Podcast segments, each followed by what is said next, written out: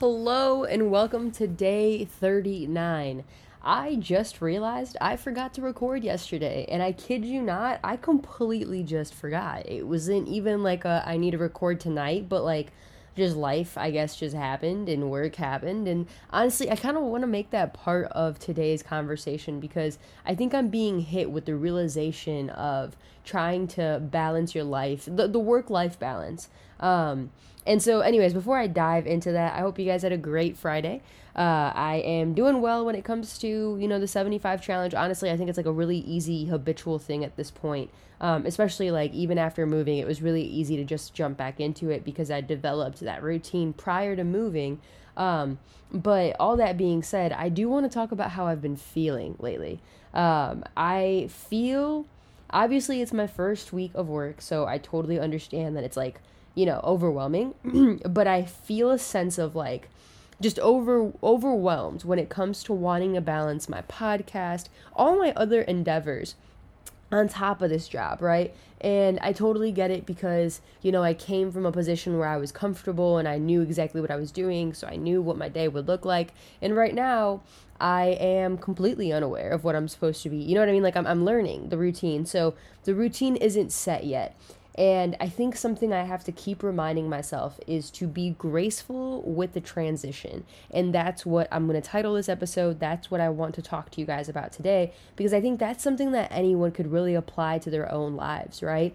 When these big things happen in our lives and we're transitioning from point A to point B, it could be easy to, you know, fall into a trap and start judging yourself and start thinking, "Oh, you know, what do you what are you, you're slacking," right? As a point to or as opposed to seeing the difference in in the day to day and how that can be impacting your results, right? And so I think it's really important to take a step back and reflect like I am right now um, and, and notice that, hey, it is a really big switch. Like the things that I'm experiencing in my life right now, I know I've mentioned them in, in different episodes, but it's a whole new chapter. And so with a whole new chapter, you you know, you have to kind of embrace the fact that the routine is going to change, but there's security in the sense that you know how to have a routine, right? Like, that's the point. It's not like, okay, well, if things are going to change up, then what's the point of even getting into a routine? What's the point of even, you know, figuring out like the best way to wake yourself up or whatever, right? Like doing meditations or